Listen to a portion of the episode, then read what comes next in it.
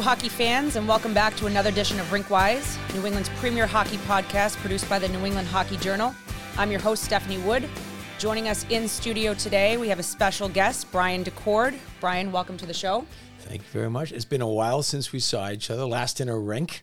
Oh yes, big Shocking. surprise. Yeah, yeah, big surprise that is. Yeah, we good to catch up for a little bit, of course, before the show. And Brian has a extensive background in hockey, and and particularly with with goaltending. He's currently the president of Stop It Goaltending. And Brian, really exciting, as we just said, you're going to be approaching your 25th year soon coming up with that. Yes, dates me a little bit. Yeah, absolutely. 1999 is when it all started. That's very exciting. And, and obviously, that's just been such a successful business and program. I mean, anytime I walk into a rink, I feel like I, I see your Stop It goaltenders, and they, I always like to watch the drills too that you guys do. I always steal a couple drills. It's, it's amazing. We train almost a thousand goalies a year. Wow. And if you think about it, I, I think that tells you a little bit about what's happening in hockey, right? if you look at the even the player end and the focus now on skills and the players going out and finding skill companies to work with, especially in the off season, and even sometimes during the season, clinics and camps and so on and so forth. I think the goalies were a little bit ahead of the players in terms of going to find that independent skill development environment for them to grow as goalies, and and, and a lot of this change in hockey where all of a sudden the goal scoring has gone up and the skill has gone up dramatically, I attribute to the players doing the same thing as what the goalies have been doing for a long time. That is really interesting, I must say. I don't I've never thought of it from that perspective. And it, it makes complete sense. So the goalie training, specific training that, that you guys provide, you're you're exactly right. Like that's how the game has gravitated the skills training now to players. So I've never thought of it from that from that side of well, things. Well, look at look at NHL teams, and and it was okay. Let's get a skills coach, and now it's let's have two skills coaches, and okay, let's get a skills guy in the minors. And so, like for me, and, and the next iteration of that for me is your goal scoring coach.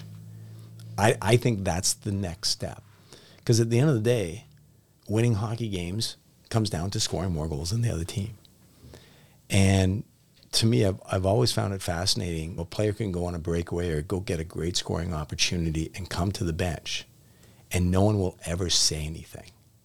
But if he misses a back check, the minute he gets to the bench, oh, you've got to position yourself here or there. But no one's great. So I think that's when I was, I was with Arizona about two years ago. And that was something that we talked a lot about having someone that would look at goal scoring throughout the organization from the prospects all the way to the end and just one person that's all that's their lane that's all they thought about was how to finish how to score goals that's really interesting and i i couldn't agree more i mean i think that's perhaps a foreshadowing for for what we'll see down the road and, yeah i think that's kind i think skill development it, it's fascinating where it's gone like even in the last five years it's been a dramatic increase. And then maybe five years before that, it started to gain momentum. The nice thing is, if you watch an NHL game now, the skill's overwhelming. It, it, I look at it going, thank goodness I'm not playing anymore. It is so fast, and there's so much traffic. Guys are buzzing all over the place. It's it's a whole different game, and a lot has to do with it's just the ability for the players to be able to handle the puck and skate. And what as as you whether it's players or whether it's goalies, it all comes down to skating. Oh, it sure does. And and you said it. Yeah, I know. Uh, every time I go back to Northeastern, even and just watch, I mean, the, the men and the women. I mean, it's it's completely different game from when I was there, and it's it's progressed rapidly, and it's it seems to be getting better every single year. And I think I think social media might have something to do with that too. If you think about everything that's available to players, goalies, you can go pull your phone out and look at so much online. I look at it from a goalie standpoint. Yes, we've been around forever, and, and but I really look at Stop It Goaltending from the business side as how are we different? We're different based on the environment that we create, the personality of the coaches, the connection that we have with the kids. But in terms of techniques, there's not many secrets out there because you can find everything online. Sure. Yeah. Yeah, that's a, that's a great point. Yeah, and it's it, it's it's as I joked with you, I love watching some of your sessions and getting drills, and you just you do a lot of great things, and it's, it's certainly a lot different how the how far things have come and how how well things have progressed over the years. You know, the formula hasn't changed that much over all that time.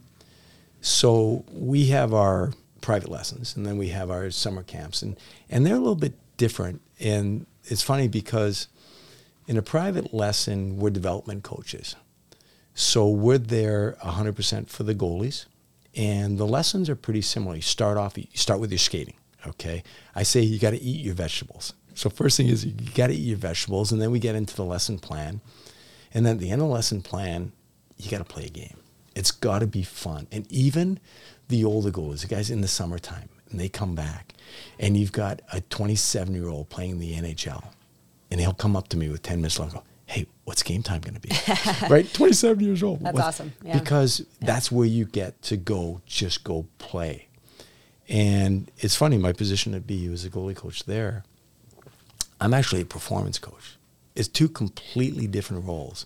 So I can be in my development center and working with a goalie. I'm thinking long term. I'm thinking, what can we work on and that we can compound so that in time, that goalie's going to get better at that particular skill.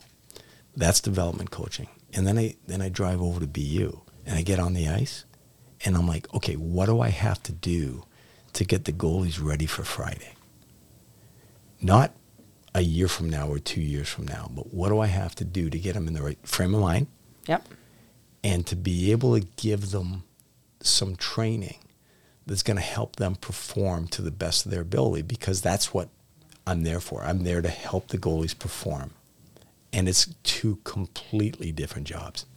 Well, that's exciting because, uh, and congrats, by the way. I know BU is, is having a great year, and look at the the rankings with with Hockey East. I know that's you guys are doing really well there. So, congrats on that. And and I think that'll tie in. I, I know you have just a, a very extensive background, obviously, and not really sure where to start, but also currently the the goalie coach or excuse me, the performance coach at BU. The goalie slash performance Yeah. coach. Yes, absolutely. Jack of slash all trades. Slash, slash psychologist. Yeah. There you go. Yep. And so, why don't we get into your background a little bit more? I mean, again, I know you, you've had a lot of involvement with professional teams, and just so we can get the full picture of Brian Daccord. Sure, I'd say uh, from a professional standpoint, started off with the with the Bruins actually as the goalie coach there, and had a guy by the name of Byron Dafoe and John Graham while I was there, and worked with a young goalie by the name of Andrew Raycroft, who's now with me every day working at the bridge at Stop It. So I, I was with with the Bruins. I was under Pat Burns and Robbie Ftorek and Mike Keenan, and uh, I was with the Toronto Maple Leafs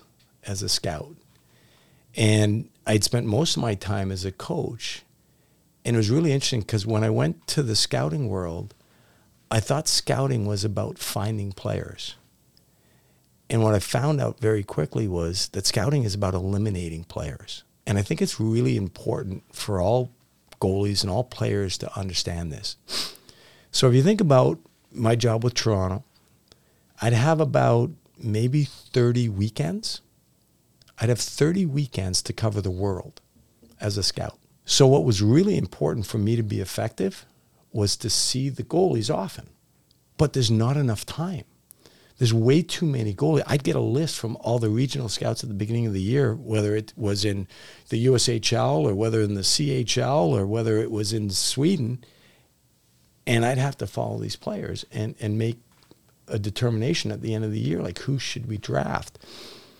And I quickly realized the faster that I could eliminate a goalie, the more time that I would have to spend on the goals that I, I was really interested in. So now you think about that and you go, okay, I'm a scout, I go to a game. Guess what? I'm there for warm up. And I'm watching warm up, and that's that's like your first impression.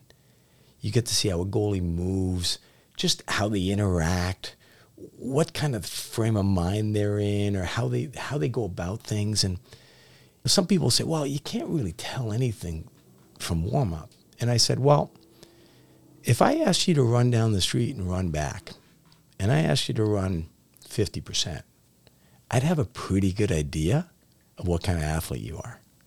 It's the same thing watching a goalie in warm up. Is the goalie catching pucks cleanly? How's he, tra- how's he tracking? Is, it, is he tracking down on puck? Like, what are his habits? So you find out a lot about the goalie. So right off the bat, I'm watching, I'm watching warm up, and then you get into a game, and there's so many tells. So let's take a simple dump in, and it's going behind the net. It's a rim, and the goalie struggles to get back. Right off the bat, oh good, I can eliminate. He can't skate. I can eliminate that goaltender. How about a guy comes down the wing? It takes a shot three feet over the net, and the goalie's in butterfly. He's down doesn't read the play, doesn't read the release that well. How about a three on two and it's a linear pass and the goalie's way late, not because he's physically late, but late getting there because he didn't read the play. And everybody in the building saw that that guy's open, he's getting the puck. Everybody knows he's getting the puck. So when you're looking at these things, you can eliminate and then you can move on. So therefore, my message on this to goalies is take care of your habits take care of, look at your game and go, not what will the coach like or what will the scout for the Toronto Maple Leafs like? What could the scout from the Toronto Maple Leafs eliminate me with? And that's where I'm going is it my puck handling? Is it my skating? Is it my tracking? Is it the ability to find pucks in traffic? Like, so what is it? And that's when you go into your development time that's really what you want to look. What's that scout going to eliminate?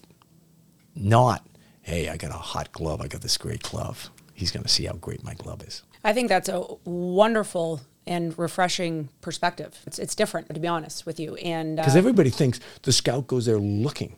We know who we know who we're going there for. Oh yeah, yeah. There's no surprise. If I went to your team right now, you'd go, "Hey, Dak, these are the three best girls."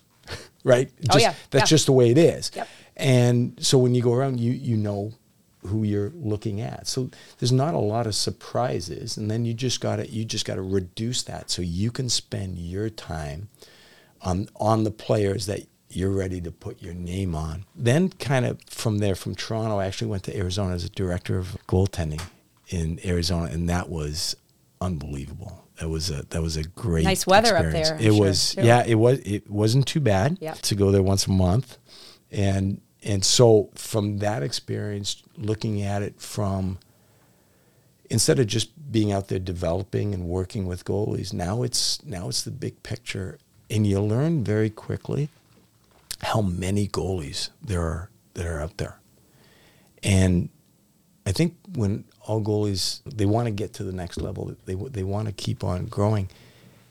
The thing is, if you do get to that next level and you are moving forward, it's tough. The supply and demand thing is way off for the goalies. There's just way too much supply for demand. There's so many good goalies. So therefore, you've got to look at okay, if I'm moving up, I got to have in my mind it's not going to be easy. I'm going to have to win a job. Because if I go out and I'm playing in that junior team or that prep school team, guess what? Everybody wants to win. So when you put yourself in that situation, you're going to go to that higher end of hockey, whether it's at the prep school, junior, college, or whatnot. The coach is there to, that's his or her job, to win yep. a hockey game. Yep. And they're going to put who they think's going to win. And if it's not you, well, don't take your ball and go home. it's not youth hockey anymore where you paid X amount of dollars and you're guaranteed half the games and so on and so forth. Like you've got to go earn your spot. And that resiliency factor, Andrew Raycroft says it all the time. He just says, you got to stick around. Because for goalies, it basically comes to how much you can take. Because it's it's tough. Even the goal, like you look at the goalies that make it, and everybody, if you think back and you go, "Oh wow, geez, this this goalie made it. He's in the NHL. Oh how how great of an experience did that goalie have?" Hmm. It's not like it's not like that. So take my son Joey. You know Joey. Yeah, yeah. Joey went to the Cushing Academy and was ranked for the NHL draft and 14th, and was a junior at Cushing Academy ranked 14th in North America for the draft. Didn't get one scholarship offer. Hmm. Didn't get drafted. Okay, go back senior year. Got one offer. One offer, Arizona State. That's tough. He went on five different recruiting visits, did not get offered a scholarship. That's that's tough to go and go through the process, and then the coach says, "Hey, we're not going to be offering anything." So that was tough. And then you get to Arizona, and they're a new team, the first year in college hockey, and you're getting 40, 50 shots a night and giving up six goals and five goals and eight goals, and and and it it was tough there, but stick with it. And three years later, they're going to the NCAA top 16 there. They're going to the tournament after three years. But it wasn't easy to get, like, no part of that journey was easy. And now he's, okay, signs the NHL, plays a game the first week. And now he's been there four years battling, trying to get an NHL job, a net. So if you look at, oh, there's Joey Daccord, one way contract, and oh, no, it, it, wasn't easy. And and this is consistent with goalies, and, and that's why that resiliency factor and, and, what Andrew says is is the ability to stick around. It's it's the ability to be able to go through it and just keep moving forward. And and Marty Marty Brodeur had a, a great expression. This is awesome for all goalies to know. Marty Brodeur would get beat in practice and he'd say, never get beat twice. Get ready for the next one. That's great advice. You lose a game, get ready for the next one. There's a, there's a great word that goalies use. It's called next. You give up a goal next. Stephanie, you pull your goalie, that goalie comes to the bench next. Yeah. Because because that's all you can do at that point. Move, move, keep moving forward. And the goalies that end up saying, I, I can't, I can't, I can't do it. They drift off and those goalies that have resiliency, that keep on plugging away. Tim Thomas, right? Tim Thomas wins the Stanley Cup, but a few years earlier, the Bruins cut him. Right. See ya. Thanks for. I was there. Great story. Can I tell you this oh, Tim Thomas please. story? Yeah, this no, is, this is uh, captivating. You know, the is, audience. This is a, this is an awesome Tim Thomas story. So I'm the goalie coach for the Bruins, and we bring Tim Thomas. And, and what, what, year was that? Just to remind oh, us geez, again. early 2000s. Okay. So Tim Thomas comes on a PTO. That means a professional tryout. So he comes to training camp. He was awesome in training camp. But we had Byron Dafoe, our $3 million goalie, and then we had our backup goalie. He'd won a Calder Cup with, uh, with Providence, and he was on a one-way contract. There, there was no space for him. So we had played our last game of the preseason in Madison Square Garden, and, and, and this was the next day. And the general manager w- was in the coach's office, and they were sending the guys to Providence the, guys that were getting cut. Now they forgot that I go on the ice early with the goalies. So I'm thinking that Tim Thomas is let you know let go at this point. and I'm walking through the locker room. I look over. There's Tim Thomas. He's half dressed. He's sitting in his pads and his pants. He's getting ready to go on the ice, and I'm going. He's not on the roster. I know he's not on the right, roster anymore. Right. Right. Like what? Do, what do I do? So I went over. I said good morning. I said, "Hey, good morning, Dak," and I go, hey, have you checked in with anybody this morning? and he looked at me and goes, hey, if they want to cut me, they can drag my ass off the ice. Wow. That's what he said. That's so. What do I do at that point, right? What do I do? So I go, all right, let's go. Know, like, so he. Why not, I, right? What do you? And I do not know say? what happened in the background when someone figured out that Tim Thomas is on the ice, but that was that was the mentality. So he knew he he didn't care he was getting cut. He wasn't pouting. He was, hey, I want to go on the ice. I want to get better. And they can drag my ass off the ice if they want to cut me. And that's the mentality. And not just for goalies. That's the mentality that players have to have. It, it's it's so funny. We deal with it all the time. The kids that we work with. Yep. Yep. They want to play Division One college hockey. Oh right? yeah, everyone. Yeah. yeah. So you ask one of the girls you work with, where do you want to play? Where do you want to play at BU? Where do you want to play at UNH? I get this all the time, right?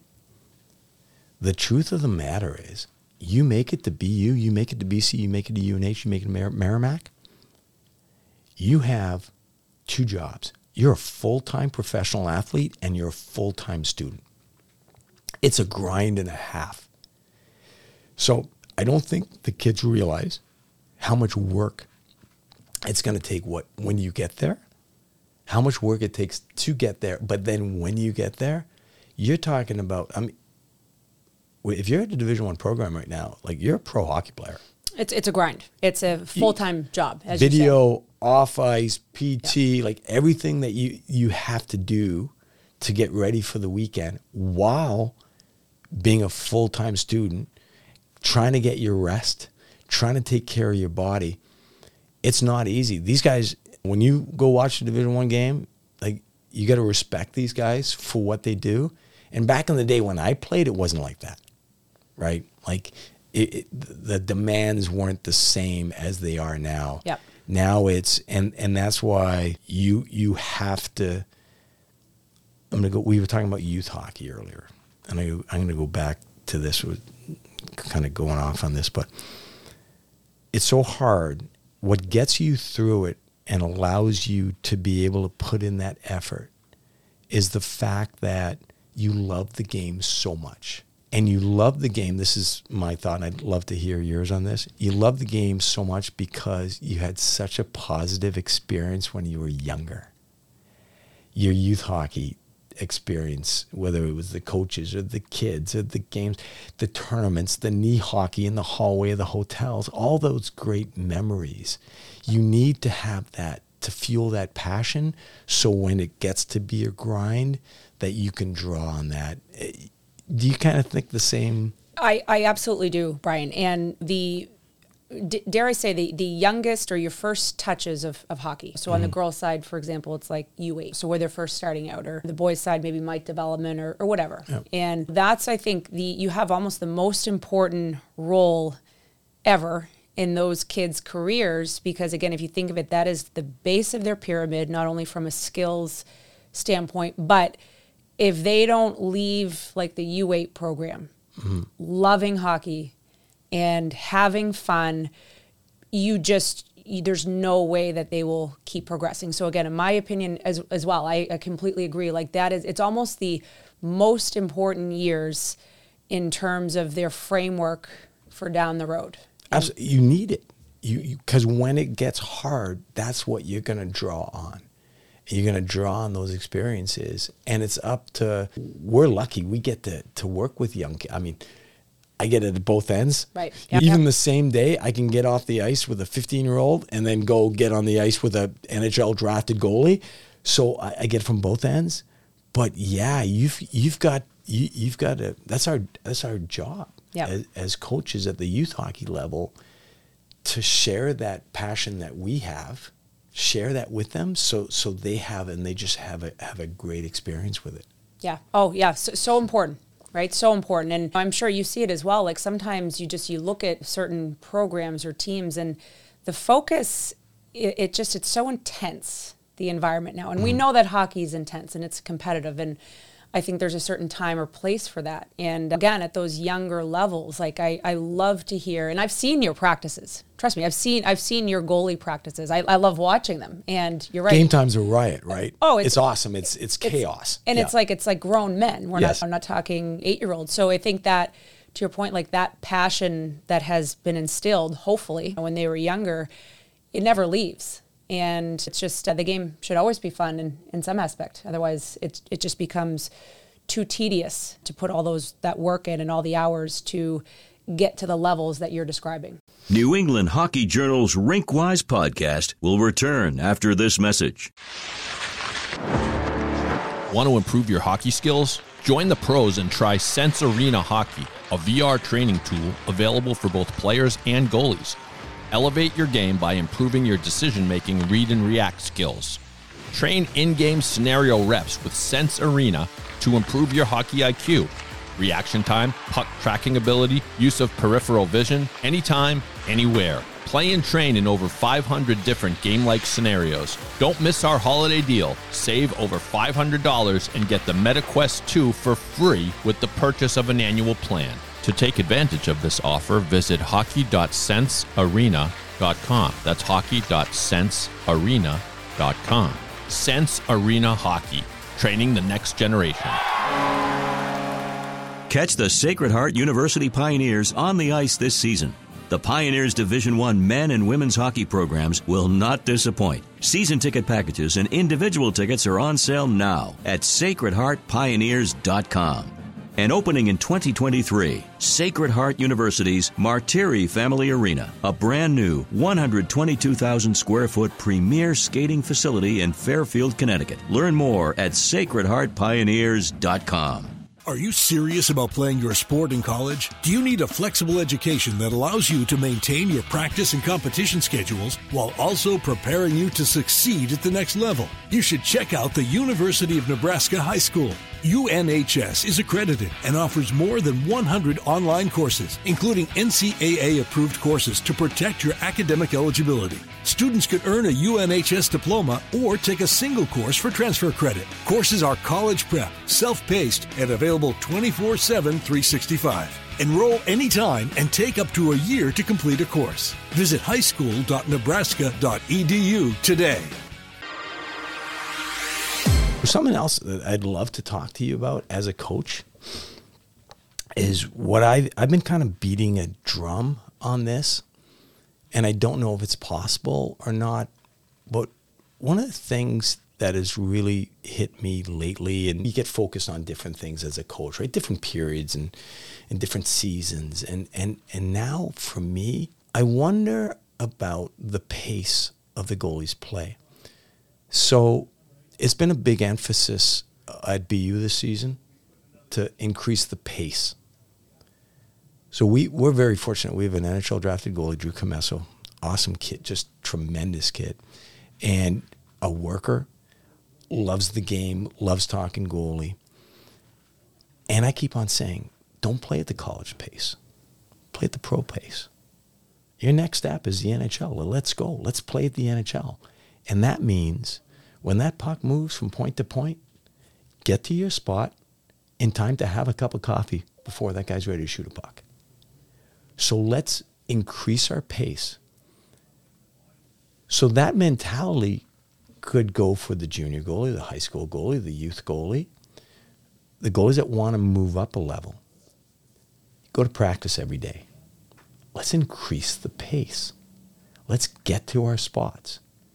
If you are a coach you are a coach, and you're watching a kid not back check, what's going to happen? Well, he, they're going to hear about it. They're going to hear about you it, right? Not Okay. acceptable. Yeah. But when a goalie goes half speed to follow a puck that went to the corner after a shot, no one says a word. Okay? If if if you if you guys dump the puck in and the forechecker F1 goes in half speed, that F1's going to hear about it. But if that goalie is tracking the play coming in and moving at half speed, no one says a word. So if we want to get better as goalies and we want to move to the next level, play at the pace of the next level. And we have a great expression in goalie world. It says, beat the, beat the pass, don't meet the pass. I like that one. Yeah. I like it a lot. Yeah. So here's the deal. So I have a, a bridge program. Oh, yeah. So Yep. it's We'll it's- talk about that as it's well. Basically really uh, ninth graders majority, right? And so I went to see them all play in the last month, and I watched the game the other day. I almost took a video of the opposing goalie, who's a pretty talented goalie. I'm watching this goalie, pretty talented, who went half speed the entire game.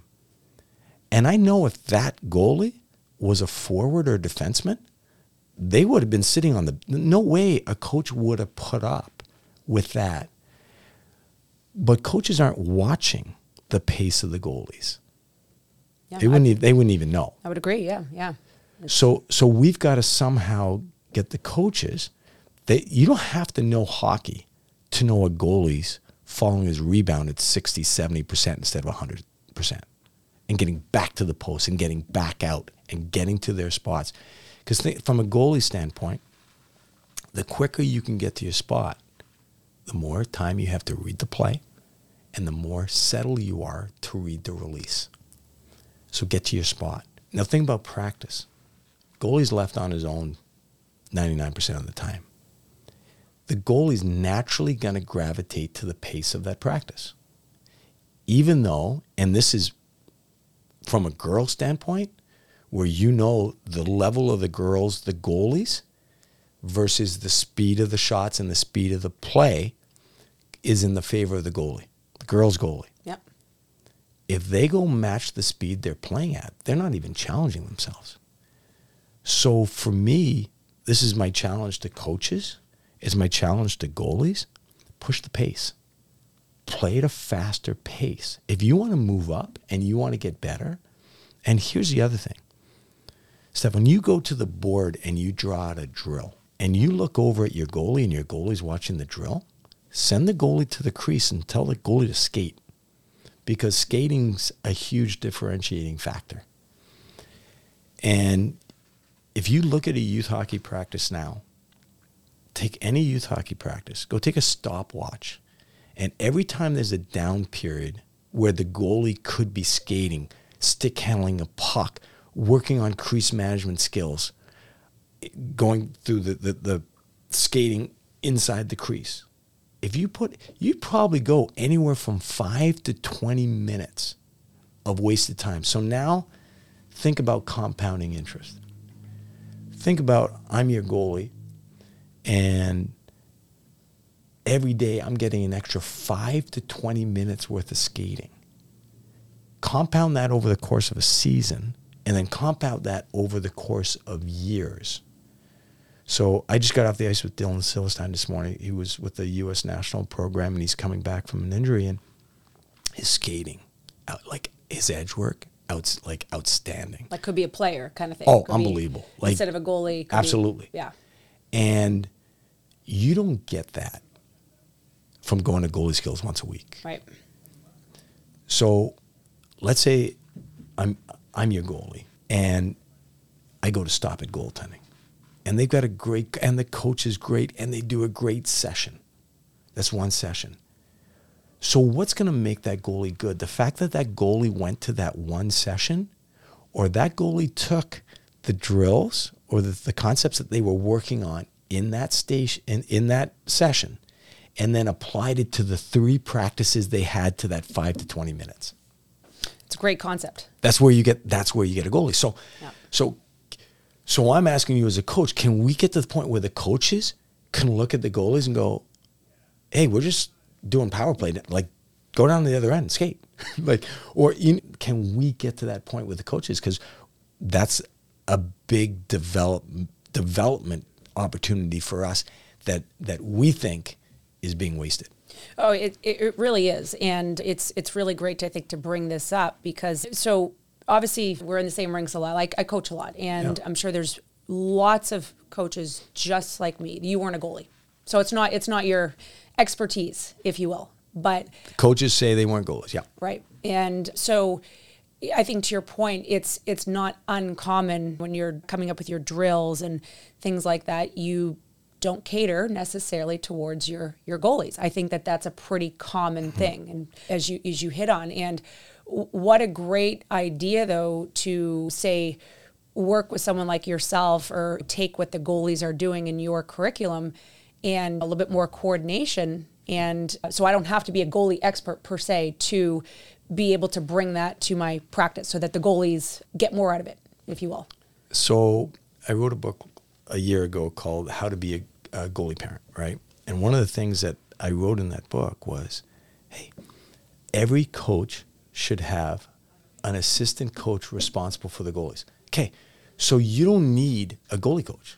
You just need someone responsible for the goalies.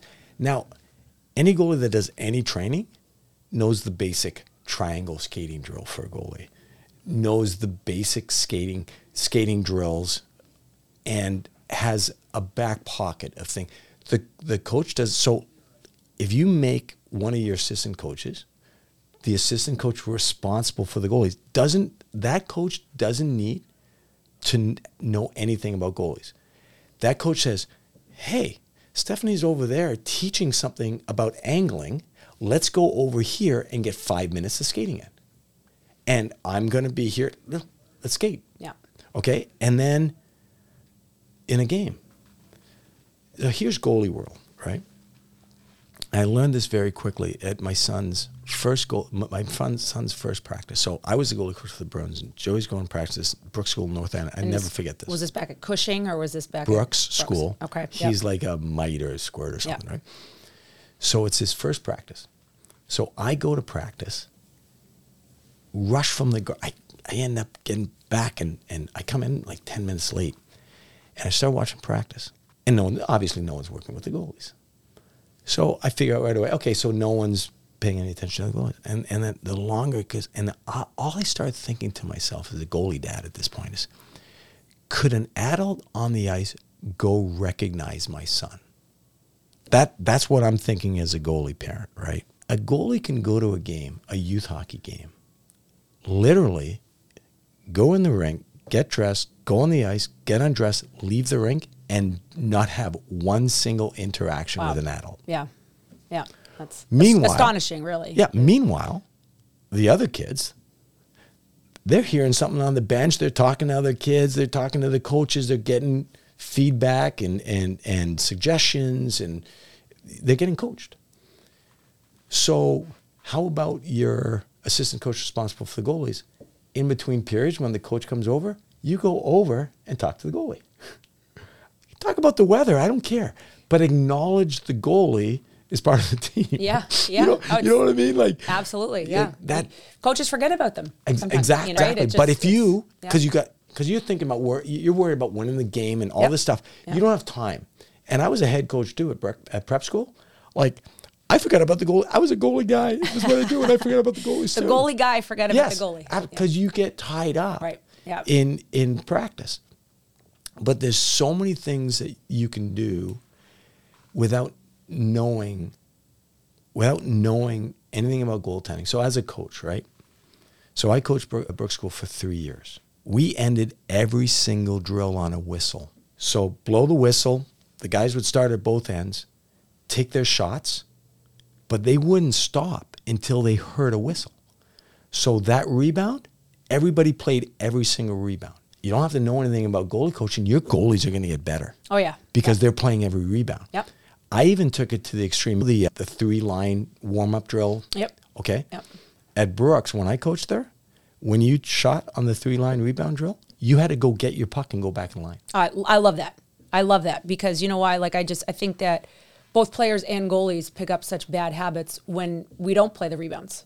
Turn away from a puck? Like, are you ki- are Right? you kidding me? Like, Yeah, rebound, You think yeah. about practice. You somebody takes a shot, and they turn around, uh, turn away from the puck, and they get in line so they can wait until the next time they go. Like, no, go go get your puck. So there's two different. So I use the whistle, and then you have the five second rule. So the five second rule is a tie game. After the shot's been taken, it's a tie game, zero zero. There's five seconds left, and everybody plays for five seconds. So when I was the goalie coach at Phillips Andover, we had Dean Boylan as the head coach, awesome guy. Yeah. Yeah. So what we used to do, we played five sets. Someone took a shot. There'd be a coach at both ends. John would be at one end, I'd be at the other end, and we'd count five, four, three, two, and it was now it's real. The goalie's going full speed. The players, and and that's a real experience. You're trying to beat the clock, so it's not like playing at seventy percent or eighty percent. You're playing at hundred percent, so everybody's getting better. So that's a couple of things from a I don't know goalie standpoint Yep. if you structure your practice where that goalie has to play that rebound and where your kids have to play that rebound, it creates that level of intensity. And we talked about earlier playing at that pace, that pushes the pace. Oh, love that. And, and in a nutshell, again, just wonderful advice to this could apply to any level, quite frankly, from youth to, to pro and anything in between. Because, you know, at different levels, people have different resources, right? So youth Exactly. is obviously going to be a lot different than Boston University, for example. But so to summarize, allocating one of the coaches, Yes. and it doesn't have to be a goalie expert, to work with the goalie, just take kind of what they're already doing in their training and put that on the ice. And then the, the five second rule. I love that from from rule is everything awesome. about that. I love that from the player's perspective and the goalie's perspective. See, some coaches do the, oh, you have to, after you shoot, you have to go stop on the net. I, I don't get it. Like the puck's in the corner. Like, you know what I mean? Like you're trying to drill in, go to the net. No, go to the puck. Like someone's got to go get the puck. And if it, let's say it's a two on zero or two on one or whatever, there's a shot, puck goes to the corner. One guy's going to the puck, the other guy's going to get open. Learn time and space. Learn how to create a lane. Do something with that five minutes instead of going to wait in line. You know what, Brian? I'm gonna I'm gonna do that today in practice. I'm gonna incorporate Awesome. it You know what? Nice. And I'll I'll take a little video and I'm going to send it to you after. That'd be So, awesome. just- I'll just post it yeah. on the Stop It website. Yeah. Five seconds. Like, listen, we got to get better at scoring, right? And one of our, our goalies, I mean, and they all they want to play college, right? So you're it's we all have to find ways to get better. And again, I think that's just wonderful, wonderful advice to help incorporate your goalies from all from all levels. and and it's about trying to get better and looking for ways. And if you go back i'm a little bit older than you a lot of bit older than you. We didn't have the resources that the kids have now. And that's so i got a new app called the Stop It Goaltending you. And the idea was to provide the goalies these extra resources. We have we have goalie breakdowns where we break down NHL goalies, their style from A to Z and, and on video. We have Netflix style documentaries on goalie development. We've got, we do a goalie IQ where I'm working with a goalie and you see the clip, and right beside is a clip of an NHL goalie doing exactly what we're working on. So we've got all these different ways to provide resources for the goalies. You're going to like this. We actually, from a support standpoint, we have weekly calls. So let's say you have a goalie. Your goalie can hop on a weekly call. It's a group call. It's a virtual meeting once a week and talk to their coach Wow. and have that consistent right through that message going right through and having that support because of technology now we're also able to do video game reports so we're doing video game reports so a lot of goalies they don't have a clue what they're doing from a structure standpoint in a game versus they're getting all this training in the development center but that coach us said, stop it we don't get to see them in games it is shocking sometimes to see a goalie that trains in the development center and then you go to a game and you go, wow. And I get this from the bridge kids. Right. So, like I said, I went last month and I've got this goaltender, really good goalie, who's so good at handling the puck. I go to see him play, wouldn't leave the net to go play the puck. I wouldn't. I wouldn't have known that. Right. Right. Yep. Yep. So that's really cool. So we have we have this uh, these video game reports. So we're able to do video. So what I'm what I'm trying to do, I keep on trying to push the envelope a little bit. Like you guys, the players have really pushed the envelope, and I think it swung to the player side. I'm trying to swing it back to the goalie side again. Yeah. And provide the the understanding of the game. I'm providing a, I'm trying to provide a vehicle for the goalies to better understand how to actually play the game, which is a lot different than mechanics and technique.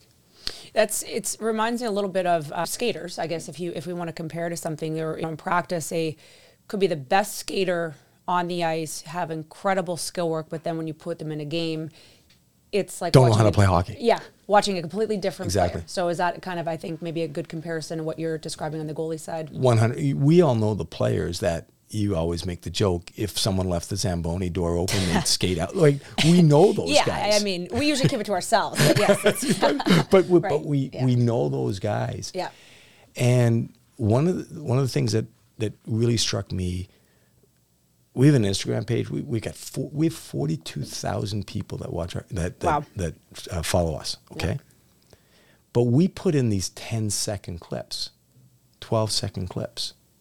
Well, that's great, but where's the explanation? And that was kind of my driving force. Oh yeah, okay. Now there's all this stuff on the internet, and it's all out there but let's teach it. And I find, going back to my bridge kids, one of the things that we do in the bridge, we, with Andrew Raycroft, we watch video at noon every day, 30 minutes.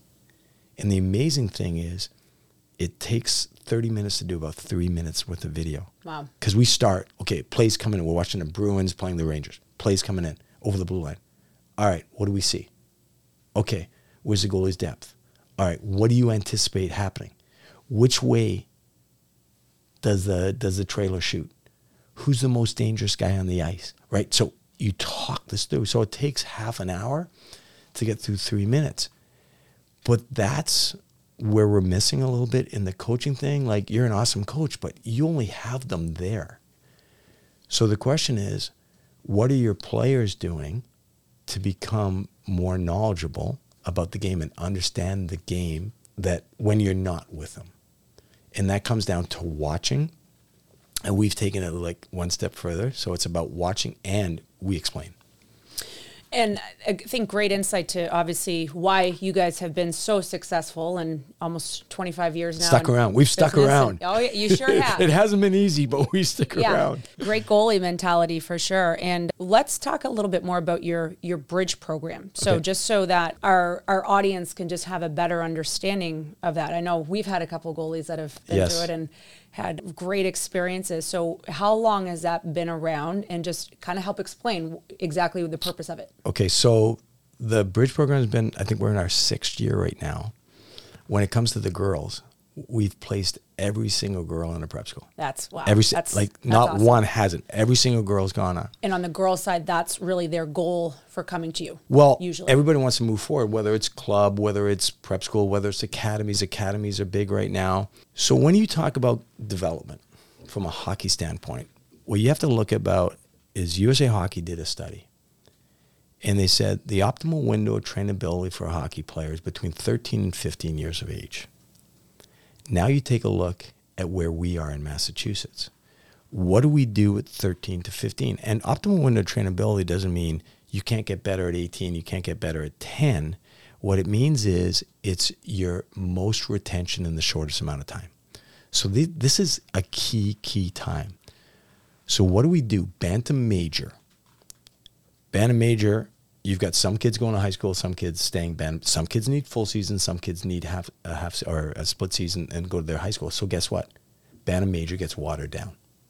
So all of a sudden, we lower the level of our Bantam Major. interesting. Okay, so that and Yep. that's the start Yep. of our optimal window trainability. Yeah. So let's say you're a Bantam major and you need full season. You're not going to play at the highest level. The oldest kids, a lot of times the better kids, the older kids, are now going to be in the high school. So that level isn't as high. Okay, so that's step one. Now let's say you go to your high school and you're a Bantam major that's in high school. So now you walk in in high school, you're 14 years old, and you're looking at the 17 year old and the 18 year old goalie. You're not going to play. So now it's, and I'm not saying you're not going to play, it all situational, but at the end of the day, f- from a general standpoint, the coach is going to sit there and look at the guy with the beard and go, I'd rather play this guy than the 14 year old goalie that just walked into my locker room. for sure. So Child versus exactly, adult, almost yeah. really. So so now you take that optimal one to trainability, and the goalie's not playing. They're opening the door, or they're playing JV. So what the bridge, a lot of we had a lot of discussions about why Massachusetts has lost our positions in goaltending, and we've lost it across the board, by the way, but in college hockey. So we ha- used to have a lot more mass goalies playing hockey, East and ECAC, so on and so forth. So we did a really deep dive, like where, why, and we found that that optimal window trainability. We're taking that time and we're putting the kids on the bench. So we said, okay, so let's come up with a program. What's this program going to be? Let's do five years of training in one year. Basically what it comes down to, and not just talking about the ice, but you know, the kids come in eight o'clock in the morning. They leave at four in the afternoon. They start off. They're either in the ice or on the G Lab doing cognitive training. They got two hours of study period. They've got half hour with Andrew Raycroft doing video at lunchtime. Then they go out and play shinny hockey every day. Our kids play shinny hockey. That's great. It's Yeah. unbelievable, Like right? that, yeah. The skating and the puck handling. Yep. And then they go back another two hour study session. And then at three o'clock to four o'clock, then they do off ice training. It's a full day and totally immersed of kids that are focused. Now, here's the astonishing part. So the kids do online learning. And there's some negative bias against online learning. Over the last three years, we haven't had a class average under 90%. wow. Last year alone, we had a Dexter placement, a Groton placement, a BB&N placement. So you can't tell me that online learning they couldn't get into the best schools in the country. So Right. so so just last year alone, we had three kids in, in arguably the top tier academically. Those are just quite frankly some of the top academic schools in New England, if not the country. So And, and and one of the reasons why I think we've done a good job at that is not only have we made them desirable to the coaches because they're good, but loo- looking at it from a from a, a big picture, they understand how few nets there are. So if you think about it, think about a little pyramid here. Okay, we got three levels: your base, your middle, your top. and that's the academic school, at academic schools, colleges, let's say. Do you know how many goalies are fighting for the spots at the bottom of the pyramid? There's like it's it's unbelievable. It's a battle to try to get one of those spots. But now when you get to that middle tier of colleges, now a lot of those goalies drop off because of academics. Mm. And now instead of having X amount of nets, you have X plus Y. And you have less competition. Now you go up to the highest level, more nets, less competition. So the better you do academically, the more opportunities you have. Like goaltending development is about net acquisition. Don't don't think it's anything else. You have you have to get games played. Games played is the most important stat in goaltending. If I said to you, Steph, here's a here's a list of 20 NHL goalies that that played major junior hockey. And and I said, you list those goalies who you think's the best to the weakest. And you did that. And then I took a list of how many games played they had in the CHL. You your head would spin and go, I can't believe this. It's shocking. When I started working for the Maple Leafs, I wanted to see is there any stats that would help me be able to predict who is going to make it? Wins doesn't matter. Mm. Goals against doesn't matter. Save percentage, no impact. Games played. Hmm. The games played was the only stat. And what that means is you've got to play games to get the experience. You have to acquire a net.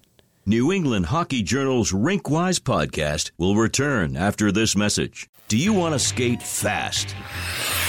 For 50 years, Laura Stamm instructors have taught youth players to pros how to skate correctly, powerfully, and fast.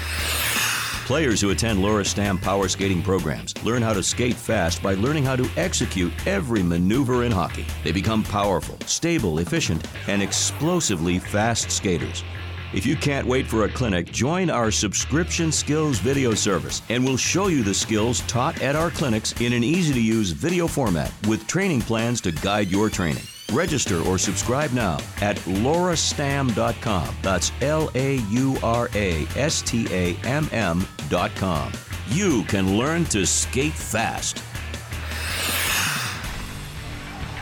Do you want to become a better hockey player this summer with Paul Vincent Hockey? Since 1972, Paul Vincent, currently the head skills instructor of the Florida Panthers, has been developing NHL and college hockey players.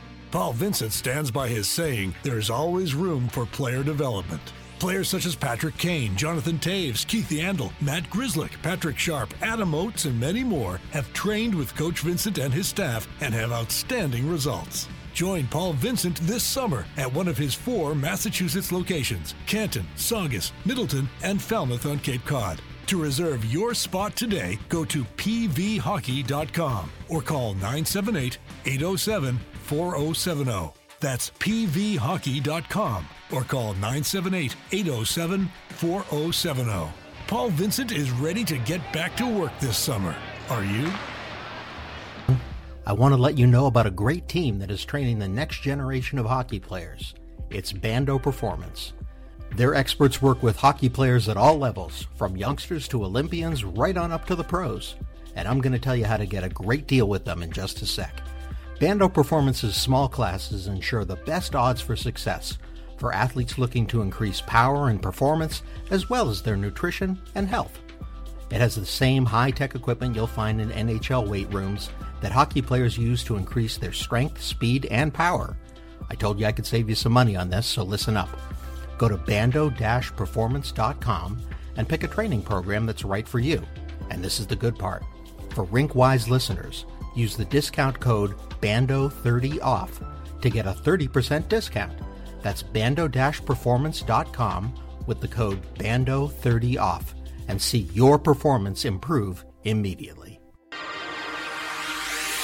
The way I look at it is this. If we went golfing at Andover Country Club, right? You and me, we're going to go golfing. It might be scary for me. I'm, I'm working on my game still, Brian. But, okay, but okay. yeah, we'll have to try maybe in the spring. We'll have you golfing. played Andover? I haven't been to Andover okay. yet. No, not yet. So you go to Andover Country Club, and we go to the first tee. So we're going to meet up with two others. They throw two other people at us. Okay, okay, whatever. Then you have the people coming off the. We're getting ready to tee off. Now you got the people coming off at 18 and you got all the people hanging out on the patio. Next thing you know, you're about to hit your ball, and there's 25 people watching, right? Yikes. Yeah. So now you go to the second hole, and guess what? It's just us. Totally different experience hitting your tee shot with 25 people watching, and then just you and me. Like, let's go Sure, hit yeah. some balls. Yeah. So that's the difference between practices and games. Hmm. You have to see those plays develop. You have to s- over and over again. You have to see those plays develop. You have to get the release, and you have to have it with a little angst, a little butterflies in your stomach. yeah. So games played becomes extremely important. So then you look at it and go, okay, if games played is important, how do I acquire the net that I'm going to get the most games played? And when you think about games played, and, and, and let's say take a goalie like Carey Price, so he'd be at one of the top of the goalies on that list of games played, right? So Carey Price, even though he's not playing right now, he's probably about 72 years old in goalie years. Yeah. Wow. That's how much. That's how much experience he has, right? Yeah. Yeah. So if you watch clips of Carey Price taking shots, he's actually moving to make the save before the pucks come off the stick. So he's read the knees, the hands, the shoulder, the head, like everything's registered with him. Wow. But there's no way that he could sit there and go, okay, I'm going to watch the knees. Okay, oh, he's bending his knees. That means he's going high. Oh, his knees are straight up. He's going low. There's not enough time to process it, right? You just have to see it over and over, and then it starts to register. So the idea is you want to play goalie like you drive a car. So you got in your car to drive over here. You don't remember turning it on. You don't remember how many times you checked your rear view or your side view. You, you just drove That's right. Yep. without thinking. Yep. So we've got to do that with goalies. And the more games played you have, the more you can play without thinking because you're nat- you're just picking up all these things. And to get back to the bridge, this is where you get to the hockey, and this is really, I think you're going to find this interesting. So when we were looking at building the bridge and a way to develop top college goalies, I was reading a book called The Talent Code by Daniel Coyle, and I recommend it to any parent. And there's a chapter in the book, it's about a Russian tennis academy. And in that Russian tennis academy, they developed five of the top 10 women in the world. Now, this is an IMG USA with all the bells and whistles and all the best coaches and the facilities and so on and so forth. This is they had one court. They had one indoor court, bunch of outdoor courts. Hmm. Five of the top 10 like like impossible, Yep. right? Unbelievable. Yeah. So what did they do? They taught them how to play without balls. Hmm. Okay? So think about it this way. If I had a ball in front of me and you were teaching me how to swing, if that ball was static and there the whole time, just stayed right there, then my head tilt, my hip follow through, like my elbow bend, like everything would be the same over and over again. But the minute you introduced a ball, now I'd be reaching or handcuffed, and that would change every aspect of how I swung. So guess what we do? We go the first two months of the program, the kids don't see a puck. We start like they've never played goalie before. And that's interesting, given that you are training goalies. And It, it, it, it's First- it's first amazing. part, no pucks. No pucks. They, won't see a puck. Like depending on every group moves at its own pace, but you could hypothetically not see a puck for two months. Two months of training. Wow. So then, after you've got those, so now you have to know how to stand. You have to move. You have to know how to move. You have to go back. How to go back to your post. So if I, if I had a puck shot at my stomach, my first instinct would be to look down, right? But what you really want to do is extend your neck out and then look down. So now you have full visual attachment. And if that puck didn't hit my stomach and hit my pad, I'd still be on it. But if I just tin- chin tucked, I'd lose it for a fraction of a second and then I'd have to reattach. But that doesn't happen in a session. I can't go, hey, Steph, come here. I'm going to teach you how your head's going to move on a smother shot. But give me two weeks of doing that over and over again until you just naturally do it. So that's what we do. So we do two, almost two months without a puck. Wow. And then you have another two months till Christmas, five shots. There are, if you think about Taekwondo, there's a million, you've seen the movie, there's a million kicks. There's Sure, a million, yeah. there's every, punches, kicks, everything, right? Yep. But at the end of the day, there's only seven core moves in Taekwondo. In goaltending, there's only five core saves. There's a low shot to the glove, low shot to the blocker. There's a smother save. There's a butterfly glove and a butterfly blocker. Those are the now. Are there butterfly slides and but like yes, but it all stems from the same base. So what we do is we go master those five. sa- We spend two months on five, we one at a time. That makes sense. Right. We match. So now you're four months into the program and you've done five shots in four months. That's what we do. Now, how, how does that relate? So let's take, I won't say her last name, A- let- a girl that came to the program, Avery, Yep. right? So Avery comes to the program and it's in the spring. She applies. She goes out for the mass player development. Mass player development takes eight goalies to the festival. She doesn't make it. She ranks as the ninth.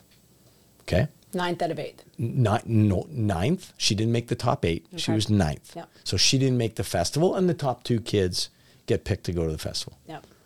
So she does the bridge. Doesn't see a puck for two months. Does five saves in two. So she spends four months, and she stopped five pucks. Three months later, she goes to the tryout. Right. So she another three months with us where we start going into our system. So, but then she goes to the tryout. So she not only makes the top eight, she makes the top two and gets picked to go to the national development camp. And the other goalie was a bridge goalie too. Wow. So it, it, it was it's such a apples to apples way of looking at that's one person, same kids, same environment, same everything, took one step back and said, guess what? I'm gonna if I'm a if I'm a musician, I'm gonna learn my scales. So I play guitar, right? I play a bunch of songs. But I've never spent time learning how to hold a guitar or doing my scales. Right. I went right to playing chords and playing songs. And that's what I think we do as goalies. We get going, we're playing, playing, playing. Yep. So what we do in this optimal window of trainability is we take a step back and we go, guess what? We're going to teach you, if you're playing piano, we're going to teach you how to sit at the bench. We're going to spend two weeks making sure that you're sitting properly. And we're going to start with one note and then we're going to move to the next note and then the next note. And that's what we do. So we take a step back and then they take two steps forward. When I, I think about that, you know, the, saying that I was on the ice with Dylan Silverstein this Yeah, morning, like, yeah. there's a kid that did our program, ends up on the national program. Okay. Like I know, like he's a really good goalie. Yep. But he doesn't make the national program without taking a step back. Colin Wynn, who's doing great in the USHL right now, one of our first kids. We're starting to see that now, right? Because now from 13, 14, 15, now they're starting to get the right to where they're about to go into college. And so, so we're enjoying some of that right now. But they did it by taking a step back. It's not easy. Could you imagine telling telling a kid, "Oh, by the way, you're going to see five shots in four months. Going to go two months without a shot." But that's the commitment level, and they understand. Like they come in, they understand that that's the process, and they see the results of where the kids are playing and how they've done. It's it's been remarkable. But and it's not because I'm a genius or anything. It's not it's not me. It's the amount of time and the focus and then a curriculum and bringing everything, all the understanding of the everything to it, which makes it a special place. Oh, I, I would say it is. And that's honestly just listening. That was the one word that kind of popped in my head was special and unique. And I, you mentioned a really great point, And uh, I, I really think that we could have a whole podcast on this down the road is really the, the training and the level of players that we're producing in, in this area in Mass and New England. And I think that a lot of places and, and, and, and players have gotten away from focusing on that kind of fine tuning level of training that you're talking about. It mm-hmm. really just you just don't see it as much, and it to me it makes great sense. And if I kind of do an example of like a player, it's like well if, if they don't focus, say that you wait like on their skate skating, mm-hmm. proper skating technique, and they just keep going and going and going, well then you're really just just practicing doing something incorrectly. So you're almost like getting worse at it if you don't. And you're comp- you're you're compounding that every day. yes Every day, yes. every time you skate, if you've got a hitch in your skate, like you're going to compound that every day. So without taking that step back, as you Right. said, not, and not a step back, it's just it's it's essentially re, re retuning your focus, if you will, retraining how you do things, and and and and think of- think about it. It's it's your habits. Are have you read Atomic Habits by any chance? I have not yet, but I'm going to have a good a good list of books. I think Brian. After yeah, Atomic this- Habits is this show. fantastic. So it's really cool. So it, it actually leads with a gentleman that was hired in England to take over the the the, the, the cycling team, and basically all he did was concentrate on the habits, the little things that they did, the angle of their seat or the type of seat or how much they slept or how they slept or trying to get 1% better at everything. And what happened was there was no big changes in their program, but within, I think it was five years, they, they, they won the Tour de France Wow. it- from from and when he took over none of the bike sponsors wanted to give them bikes or sell them bikes because they were so bad they didn't want to be associated with the team Well, there you go. and and and that's that habits right it's small little habits and building one upon another That's that's awesome. That's really really cool. Again, know, I've known about your programs for years and just how successful, but I think to get just the the really inside look and feel today has been really Yeah, really and, and the bridge program is, is special in that way because it's that curriculum. But we do the same thing in our, our weekly sessions at our, but we just uh, do it a little bit different. It takes a little bit longer, but the same premises, set curriculum, building from step. We're always trying to build from step to step. So, so Brian, obviously a lot of really interesting information about the Stop It goaltending curriculum and getting into all your, your background and what you're doing right now. But let's talk a little bit about Sense Arena. So I know that's another project that you have going on right now. So, so what is that and, and, and how can that benefit your Sen- athletes? Sense Arena is a virtual reality training for both players and goalies. If you followed virtual reality at all, it is remarkable the advancements. So, uh, Sense Arena just came out with the Winter Classic rink. So, picture this you put the headset on, you're literally in Lake Tahoe. Like, you look around, there's birds flying around Wow. it's it's quite something. And then you, from a let's say player standpoint, it's all about play uh, like player IQ. It's all the cognitive part of the game. And for instance, let's say you're a left shot defenseman.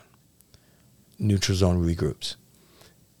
If I go to your practice today and I'm a left shot defenseman and you're doing regroups, maybe I get 10, 12 regroups. So I'll have 10 or 12 opportunities to go hit somebody. And now I get a regroup in a game, and now it's all different. Players are, now I have players I got to put the puck past, right? A left shot defenseman can put on Sense Arena, get in the, the rink in Lake Tahoe, do a regroup drill, and they're getting pucks, and they're reading the play and making a decision. Wow. and that all the metrics to that decision from where they looked from the time they released the puck everything is calculated. They even have a 3d replay. So now we do a drill. I get 15 passes. I make plays. Now i go to 3d replay. It has coach's view i can look down and i go oh geez the left wing was open i hit the center no the right wing was open i hit the left wing and now you can hey let's do the drill again and the, you're getting those 10,000 hours those reps right Yeah. Wow. Yeah. that you can't do you can't duplicate you can't give your left shot defenseman enough let's say let, let's say you're a, a left wing all right you're taking puck coming off the draw you get him puck from the the, uh, the d man you go to the half board now you've got to bump it chip it you got to do something with the puck you get those over and over again how many do you get in practice so you get to take what you're doing in practice, but then do it over and get, get all those reps and all that experience of making a play. And the goalie thing is unbelievable. You literally have we, we have video of NHL goalies, you NHL players. You're stopping NHL shooters. So you're stopping, you're watching their release. And there's two goalies. So we have a remarkable goalie, uh, Drew Commesso, who's one of the top goalies in the country, and then Devon Levi, one of the top goalies in the country. They use it all the time put it this way the Richter Award last year, the top three goalies in college hockey, Yaniv Perets and Devon Levi were two of them, big Sense Arena users. Now, what they do is they get to use Sense Arena. They get to see the releases. They get to see extra plays. And the big thing is there's no physical wear and tear. They're not going up and down. They're in their running shoes, shorts, t-shirt, whatever, sweatpants, whatever. They're not going up and down. And to take it one step further, Devon Levi, he does study sessions where he puts it on instead of being goalie, he sits on his couch and all he does was is watch the release of the drills. Oh. And he does, oh, I'm doing a hands, I'm doing a hands workout. I'm doing an elbow workout. So he'll just watch where the puck goes and what happened with the elbow, what happened with the shoulder. So he he does specific study sessions just watching. And he attributes his ability to read a release to to partly, obviously, to Sense Arena. And Wow. even my son Joey, he doesn't go for morning skates anymore he uses Sense Arena in the morning instead of going on the ice. He feels like if he does Sense Arena, he gets on the ice, he's fresher at night. Yeah, yeah. He got his little Yep. workout in the morning, got out of bed, went to the ring, put on his headset instead of going on the ice. One less time putting on all the gear. So when he has the option, he just takes Sense Arena. So there's so there's goalies from the youngest levels, 12 years old or whatnot, all the way to NHLers that are using Sense Arena. We have four NHL teams that they use Sense Arena. So it's it's it's pretty exciting stuff and and just watch. They're only getting going. Like like virtual reality is the equivalent of thinking they're at Pac-Man stages compared to Right. Call of Duty Yeah. it's only going to get better. People think Mark Zuckerberg's a little bit loony because of his investment and his preoccupation with, with VR. He's 100% on it. Hmm. It's unbelievable what's going on with it. Yeah. Oh, I was going to say, I mean, I could see that just completely taking off and and with a lot of players that are you're trying to find the advantage you're trying to put in the extra hours and I think as you said like you you you don't want to run the risk of overtraining by by being on the ice too much so what a great way to take advantage of technology and also see how that's going to start to really play into training and sports in the near future And I, I think, don't quote me on this, but I think the cost is like 299 some, something in that area, like 300 bucks or so for the year. That's the subscription. Wow. Compare, it's the cost of a stick now. Oh, well I was going to say yeah for hundreds of hours of training Yeah, yeah. for the cost so the value is really really good and and you see the numbers like every black friday every christmas they just sell out of everything they're not even i don't even think they're selling headsets anymore at Sense Arena because they're starting to get so commonplace now people are just ordering the app because Sense Arena is an app so Yeah. if you think about VR, the headset you put on, it's the same thing as a phone, right? So you get this headset, and then you you download apps, and Sense Arena is an app that goes on the headset. Wow. Yeah. No, that sounds interesting. I, I want to check it out actually. I mean, just you can Well, see how beneficial it would At, be. at the pad in Woburn, at Stop It Goaltending, we actually have a demo center for Sense Arena. So cool. you you call me and I- you come down and we'll you can demo the goalie thing as well. You can do the players, but I'll make you stop pucks. A great great story, Elvis Merzlikins. So he got the headset and Sense Arena, and he started using it, and he was like, "Oh my god!" He called his wife down Yeah. you have to do this so you understand what it's like for me Wow. to stop a puck. And she was blown away and it was awesome. Yeah. Oh, I'll, I'll definitely take you up on that. And Dave, I bet our audience would love to see me, right? Try to be a goalie for. I'll have to I'll have to take video.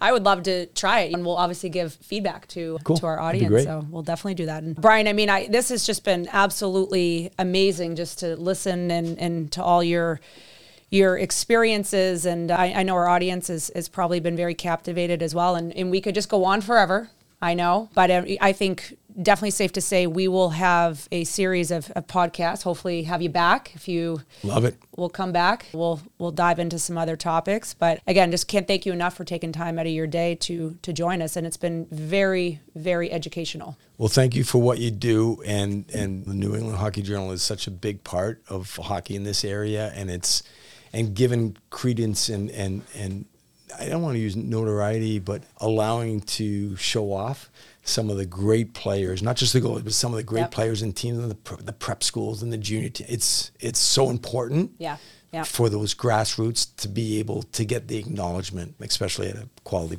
product that you guys have. Yeah, no, we, we thank you for that. And uh, in a way, we're, we're just getting started as well. So, so again, thank you. And thanks for everyone for listening today. And that does it for this edition of Rinkwise. Our podcast is produced by David Yaz. Follow us on Twitter, Instagram, and Facebook at NE Hockey Journal and subscribe online at newenglandhockeyjournal.com. I'm your host, Stephanie Wood. Rinkwise is a Seamans Media production.